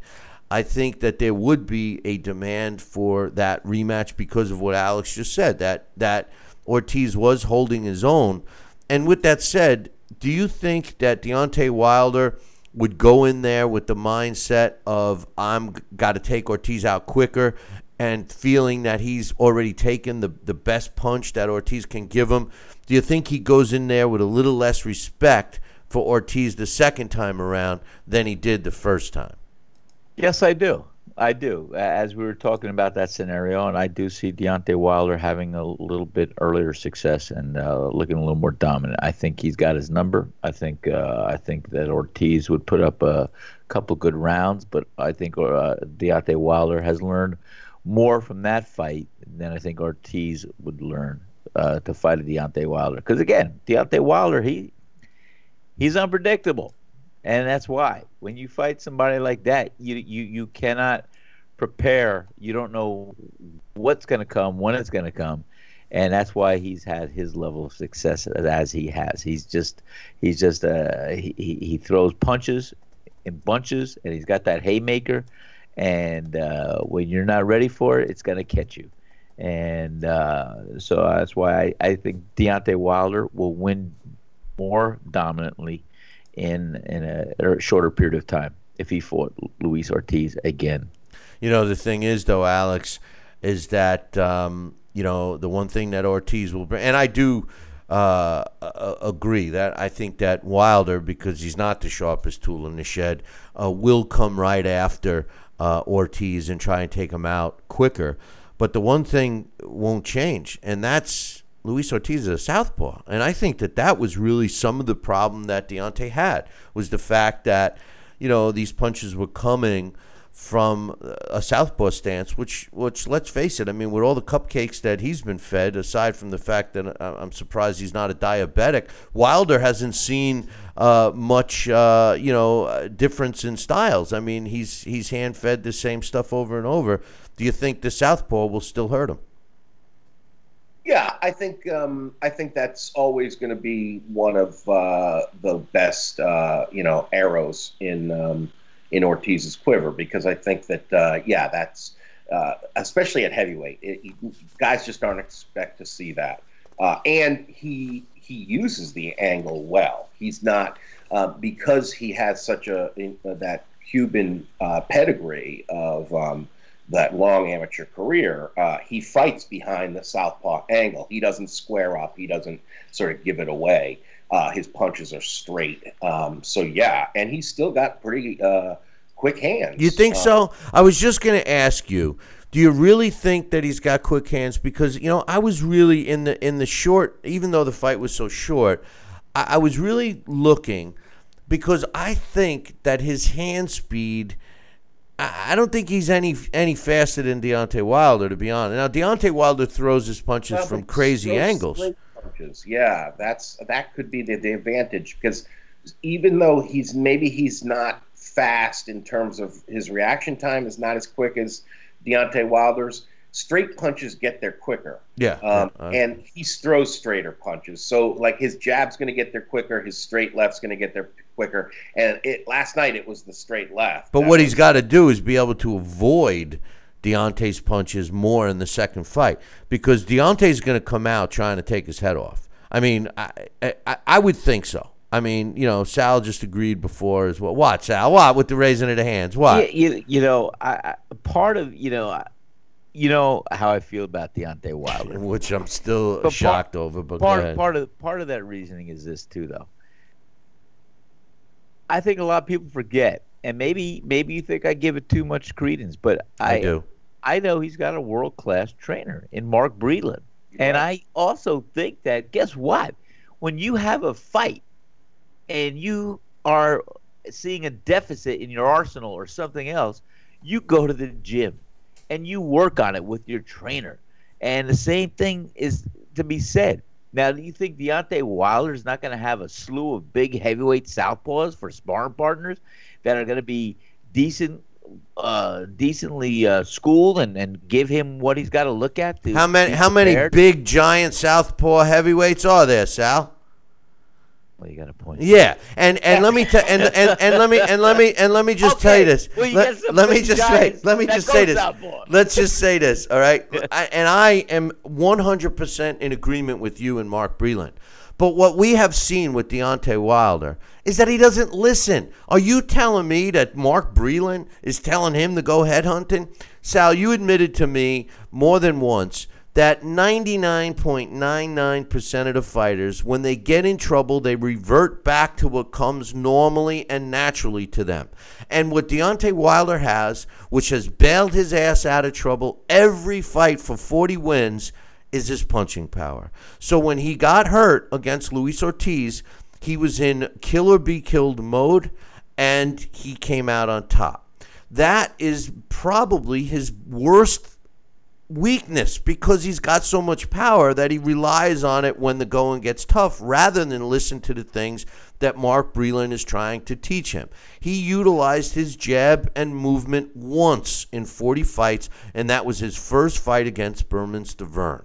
So, um, although I give uh, uh, Breland a lot of credit, the fighter has to respond and listen to his trainer. You could have the best trainer in the world teaching you every trick known to man, and when the bell rings, all you're looking at is to take your opponent's head off, and that's what I think he does. Well, it, it may be, but I, I also think that you know being well schooled, and we did say you know you're going to revert back to what comes to you naturally or in, that's innate, and uh, that's your instincts. But the bottom line is if they're if they're preparing him differently, hey, when you get hurt like this, instead of doing that, think about this. Take a step back, keep your hands up, reassess, go in, do this. You know, you can you can be schooled on it. And, you know, once in the heat of battle, uh, all bets are off, but a good student will remember what he's taught, what he's learned, because that learned habit over time, or oh, in the gym, gym, day in, day out, that will then become more natural for you to do. So what I'm predicating or basing my opinion on is that you do have a competent professional world class trainer in Mark Breland that would drill these things in so it does become what Deontay Wilder could revert back to if he gets in that heated position or heated situation. So I like I said, I think the best Deontay Wilder we still have not seen because he's gonna rise to the level of competition that he's being fed. And again, what what we saw when he fought Ortiz was a, a Deontay Wilder that could take a hell of a shot, and that just still came back, picked himself up, and, and came back to win. Uh, I'm going to say that I think he's going to be more effective the next time out if he faces a southpaw, and I and I still feel that he's a he's a progress. He's in motion. He's learning and he's developing. And I think when you rely on one thing and you you go on what's what's innate you're going to react, you're going to respond. But with over time, the drilling, I think we're still going to see the best Deontay Wilder in the future. I think we've already seen the best Deontay Wilder, and that was against Ortiz. Hey, Alex, before we let you go, um, what's your thoughts? Uh, next week we're going to be doing the uh, post fight as soon as uh, Kovalev and uh, uh, Eleider Alvarez is over. Um, do you see this being a tough fight for Kovalev? Um, I don't see it being um, real difficult, no. But I do think that uh, he's still in a point where um, uh, he has to look good, and I think um, it was sort of interesting because just the other day, um, was it yesterday or two days ago, Andre Ward uh, tweeted something um, suggesting uh, said something about uh, a comeback or something like that. Um, but um, or something about missing boxing. I forget. Uh, I thought that was kind of interesting with um, you know with the Bivol uh, Kovalev doubleheader coming up. Um, I wonder if he's going to be doing the announcing too. Um, I think if he comes back, it's going to be heavyweight.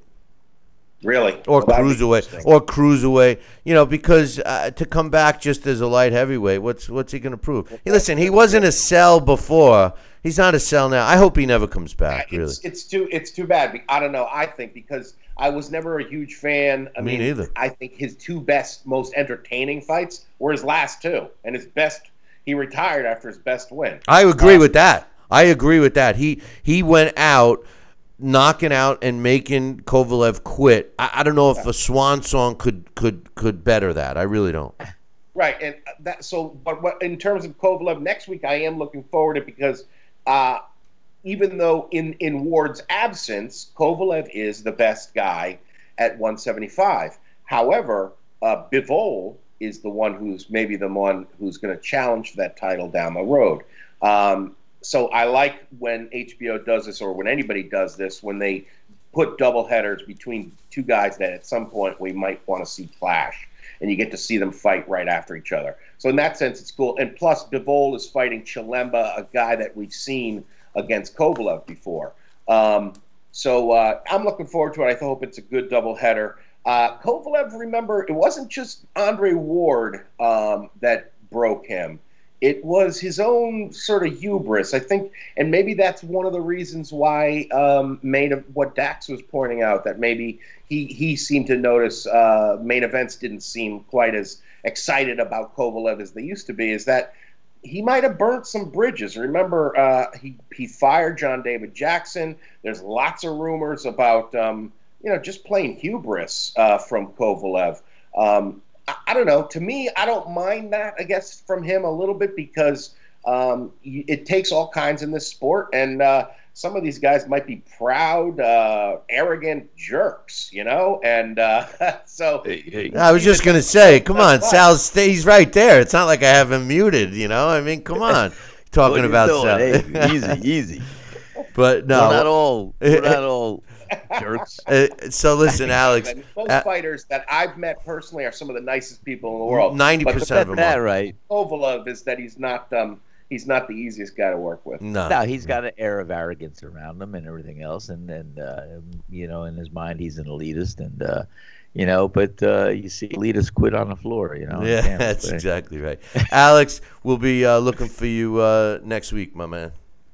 Looking forward to it, guys. Have a great one. All right, take, take care. care.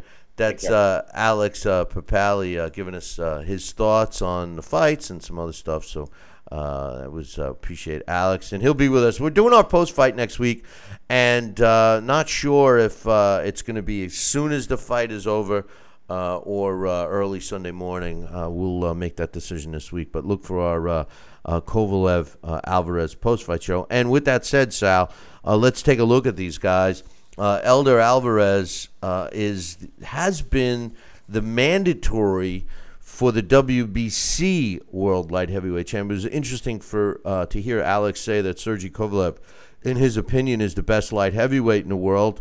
And um, actually, uh, Kovalev is ranked number two by the computer, and they actually have Adonis uh, Stevenson as number one, which shocks the hell out of me. A guy that uh, really has uh, uh, held that title hostage. But Eleider Alvarez has been his mandatory for the WBC forever. Uh, he's not rated right now only because he, his last fight was uh, a little over a year ago. Uh, his four biggest wins of his career. Uh, you go back, in these are my opinion. In 2014, he fought uh, Ryno Liebenberg.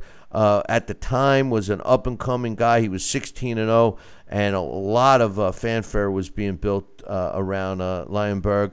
And Alvarez beat him, stopped him in the seventh of a scheduled 12 round fight. Uh, you fast forward it, his win over Isaac Chilemba in 2015, uh, a close fight. Uh, he won a 12 round majority decision. His uh, knockout, uh, fifth round knockout over Lucian Bute uh, in February of last year, and then uh, his last fight, a 12 round majority decision, which I don't believe it should have been uh, even that close on the cards, but against uh, Jean Pascal. Those are actually Alvarez's best fights. Of course, he's 23 and 0 with 11 knockouts. He's 34 years old, only one year younger uh, than Kovalev. He's got the WBC silver. Uh, light heavyweight championship belt, which is really the WBC's version of the interim title. Uh, this kid can fight, uh, but he steps in with uh, Sergey Kovalev. Uh, in my opinion, uh, Kovalev um, is a better fighter. He's uh, currently the WBO World Light Heavyweight Champ. Like I said earlier, he is ranked number two by the computer. He's got a two-inch height advantage over Alvarez at two six foot two versus six foot. however, he's got a shorter reach uh, disadvantage by uh, almost three full inches. Uh, he's uh, got a record of 32 wins, two losses, and one draw. Both his losses coming at the hands of Andre Ward uh, in their first fight in November of 2016. Um, I feel that he beat Andre Ward. They had the rematch, and that's when Sal and I lost a lot of respect for for uh, Sergey Kovalev. He was stopped in the eighth round, quit. Uh, has followed that up with two knockout victories, uh, V. Shabranskyy and uh, Igor uh, Mikhalkin in his last fight. Uh, stopping both these guys. And when you look through his resume, I mean, really, he's fought and beat a lot of quality quality fighters. I mean, Isaac Chilemba, Jean Pascal, he beat twice. B Hoppy beat Cedric Agnew. uh, Nathan Cleverly. Cornelius White was an undefeated, uh, actually once beaten fighter when he uh, fought uh, Kovalev. So, I mean, Kovalev has certainly paid his dues. Uh, in this particular fight, I, I think it's going to be an exciting fight, Sal. I mean, what's your thoughts on how the outcome, uh, well, before we get to the outcome, how do you think the fight's going to go? Well, I'll tell you what, I think the fight's to go uh, uh, fairly well and develop, and uh, I think we'll get see some times in the trenches. But I don't care if you're elder Alvarez or younger Alvarez. All I would be doing is concentrating on the soft body that uh, that uh, we we may see from Kovalev. So I think a body attack and a relentless body attack would prove to be successful for uh, for Alvarez to work on. And uh, I'm talking about going to the after that body, fainting to the head, and uh, digging in and, and, trying to hit him, move side to side, on the sides and the solar plexus, everywhere. I think uh, I think a body attack is what any opponent right now has got to got to go in and try and uh, expose and dispose of uh, of Kovalev. But I think it's going to be a good fight, and I and I can't discount Kovalev from learning from his fight, even though he's up there, uh, and to try and uh, keep away and box and use his range and use his power. So the experience and the power and everything else goes on Kovalev's side. And um, do I see Alvarez putting up a good fight? Yes, I do. I see him trying to be effective and, and maybe getting Kovalev in a little little trouble, but I do see Kovalev probably outboxing him and going on to a victory and maybe even landing one of his haymakers and good shots and then knocking him out. What has made Sergey Kovalev successful throughout his career uh, is his punching power and the fact that he goes in for the kill. Um, I, you know, as far as overall boxing ability, I mean, at times he has shown that he can box. Uh, I'm not sure what game plan he's going to go after Alvarez. Alvarez is not known uh, for being a a a, uh, a, a big knockout puncher. Yeah. I mean, he's got 11 knockouts of his 23 wins. Uh, gives him a 48% knockout ratio. Certainly does not have the rounds under his belt uh, that uh, you would you would think. Although he's got more uh, rounds than than Kovalev has, even though he's got less fights. So uh, you know he does go the distance. Is my point. Uh, he does uh, know how to box, and as we saw with. Uh, uh, Andre Ward against Kovalev, you know, if you know how to box and neutralize his coming forward approach, then a lot of times you have a good chance. The other thing Dax mentioned earlier, John David Dak- Jackson was in Kovalev's corner up until his last fight. So um, you know what was it? His last two? I believe it was just his last fight. So you know, it, it, it seems like Kovalev is in this seek and destroy mode, and maybe Alvarez isn't the guy to do that against. Uh, at the end of the day, I, I, I think that this fight is going to be closer than we would think because of Alvarez's boxing ability. The question is going to be, and they're both similar in age. Uh, Kovalev's 35 and Alvarez is 34 it's going to be interesting to see if Kovalev can keep uh, a constant pressure on Alvarez and actually wear him down, because I think that that's the key to this fight. I think that Alvarez is going to try to outbox Kovalev, and Kovalev's job is to be defensively sound in the first part of the fight and be 100% offensively minded in the second part of the fight. I'm looking for Alvarez to tire a little bit and uh, and I think Kovalev is going to win. Although I think the neutralizer is exactly what you said, Sal.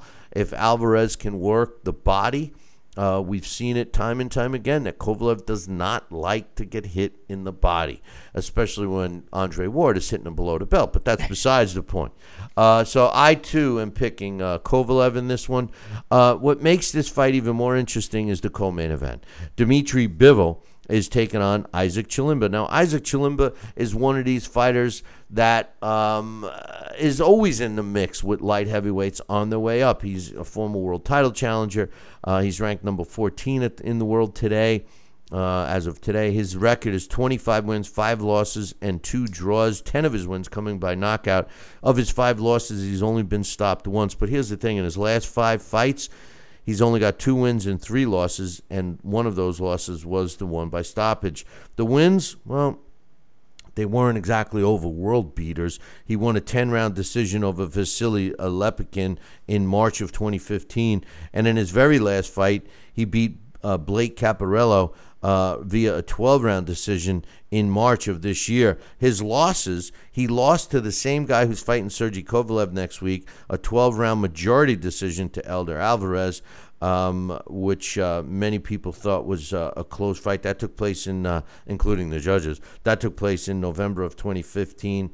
In July of 2016, he lost a 12 round decision to Sergey Kovalev, uh, and then uh, he was stopped uh, four months later, he took a fight against uh, Alexander Gvozdyk uh, and and uh, got stopped the only time in his career. That was uh, uh, November of that same year. And he steps in with a young gun. And Dmitry Bivol is ranked number four in the world by the computer. he's a light heavyweight champion. His last three fights really. in my opinion, were against the toughest opposition he's faced. Uh, in June of 2017, he beat uh, uh, Cedric Agnew, stopping him in the fourth. in November of the same year, he destroyed Trent Broadhurst, knocking him out in the very first round. And in his last fight, which was March of this year, he won a 12 round uh, stoppage over uh, uh, Sullivan Barrera. And Sullivan Barrera is a highly touted light heavyweight. that's when he won his WBA light heavyweight championship. And. Um, uh, he's uh, I'm sorry, he uh, uh is the WBA light heavyweight champion. Uh, but uh, I think that Dmitry Bivol is going to come out on top like he's supposed to, and it's going to lead and pave the way for a match between Bivol and whoever wins between Alvarez and Kovalev. And I'm sure main events is hoping it's Kovalev. I think you just hit it right on the point, and I cannot disagree with anything you said across the board. Well, I think that uh, I think that um, it ought to be an interesting uh, night of fights uh, next week. Uh, with both of these fights, we'll be able to be watching in the light heavyweight division. It's it's a division that used to be a glamour division that really is waiting uh, for more. I mean, uh, you know, Andre Ward is an extremely talented fighter. There's no question about it. But the lack of promotion of him or just the way he is, his personality.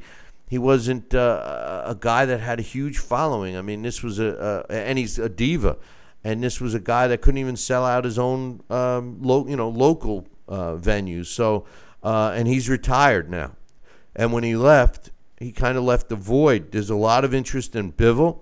There used to be a lot of interest in Kovalev, uh, but uh, just like you, Sal. I'm with you. I'm with you with Kovalev. It's and I used to love Kovalev. So did you. I know. Me you know, too. and, Me too. and I just Me too. You know, it, it's funny because in MMA, you're allowed to tap out. Nobody ever gives you a hard time. No, he tapped out. Basically, you He quit. tapped out, You basically. quit, right? Well, in boxing, for some reason, when you do that, you're forever crucified. And uh, you know, I, I think my hang up with that particular fight was that he talked more smack than he it. ever talked, Sal. And and you guys know me. I, you know, I don't mind smack talk, but you got to back it up.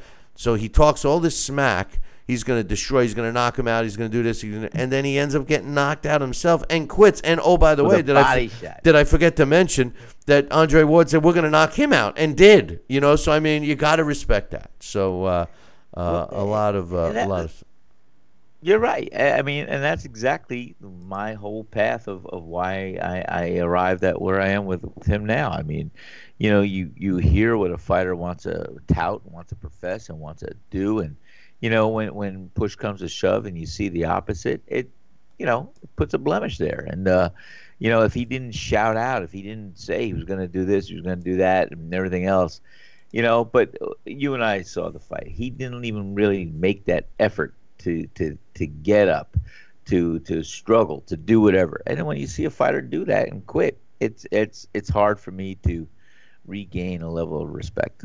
I just when people talk smack, I just want them to try to back it up. Now, if, in that fight, Andre Ward clearly was going for the knockout.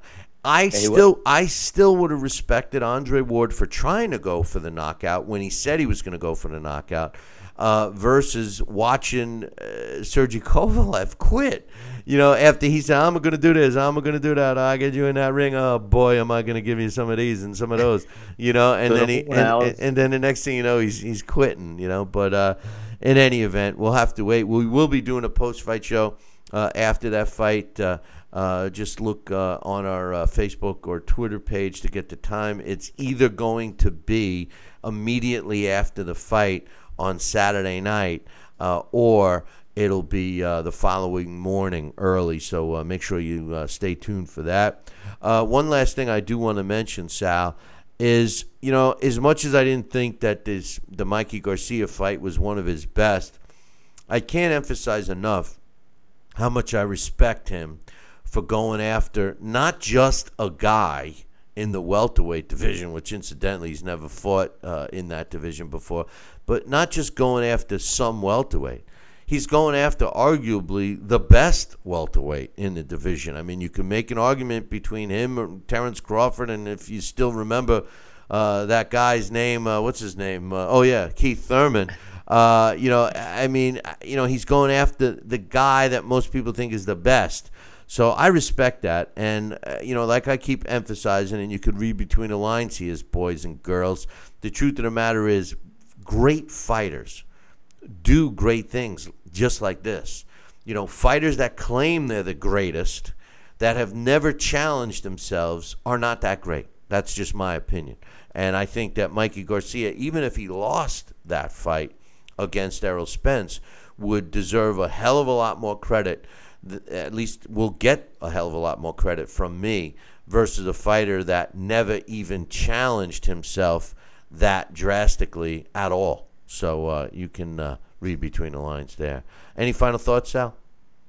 No, I, you know, final thoughts. I, I, I will tell you this. Uh, I I do appreciate and I do like the job that Paulie Malignaggi does on Showtime, and uh, I like to hear his perspective because he's been there, has done that, and I think it uh, it should not go unnoted that uh, he does speak uh, from one fighter to another. He does speak with the experience of being there and have done that. So uh, he does a great job. I like Paulie Paulie Malignaggi and uh, Al Bernstein, and the whole team there. They, they they do a real good job. So I was glad to hear that.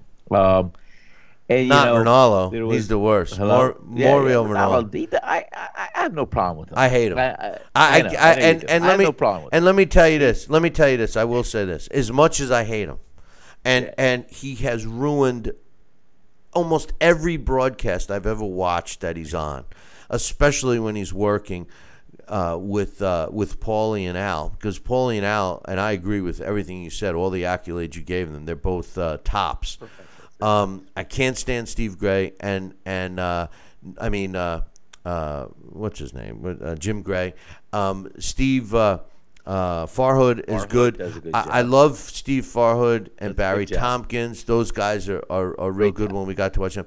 But I will say this: as much as I despise Mauro Ranallo, and I feel that he's the worst thing about Showtime's boxing, I will say this: get ready. I can't wait. I didn't think he was as bad as he usually was in, in, in last night's fight. He he didn't. Excuse, whoa, whoa. Excuse me. I, I, I didn't hear that. no, you heard- you- say it. Wait, wait, I'm wait. telling you. microphone's going out. Oh, let, for, let me. for some ahead, reason, that for, for some reason, he didn't aggravate me as much as he usually did. He wasn't yelling and screaming, and he limited his stupid, sick jokes uh, to maybe a thousand instead of twenty thousand. But uh, he wasn't as bad uh, as he usually was. And you know what else? Uh, I thought the uh, um, referee uh, Jack uh, Reiss. Uh, I, I thought that he did a decent job, and he's been bad recently. Like he thinks, you know, he's the star of the fight, and he did a good job. He, there was one point uh, during the uh, Garcia um, uh, Easter fight where Easter was holding on, and Mikey Garcia was punching his way out, and and Reiss let let him punch his way out rather than rush over there and break the two up, which a lot of referees have been doing these days. So. I, I got to agree with you. I, I thought that the broadcast uh, yesterday uh, was great, but I still say if it was up to me, Mauro Ranallo fire his ass because uh, he's the worst in the business. But uh, But, but, you know, I, there was a moment there to, just now. Eh, You know, it's like it's like when you growing up. What do we watch? That uh, the Burgermeister Meister Burger, the, the the the claymation, the holiday thing. Remember the Mr. Frosty or the the ice guy? Yeah. When he melts, that was you. Your heart, you just melted. You mm. did, you did a great job. I'm the just giving, I'm just giving, melted. I'm just giving him credit. I mean, he wasn't as annoying. Uh, you know, maybe maybe it was because I had nine scotches when I was. I don't know. I don't know. But uh, hey, I can help. In any event, hey, listen, boys and girls, make sure you tune in next week. Same bat time, same bat channel. Until then, I'll leave you with this. Ciao, baby.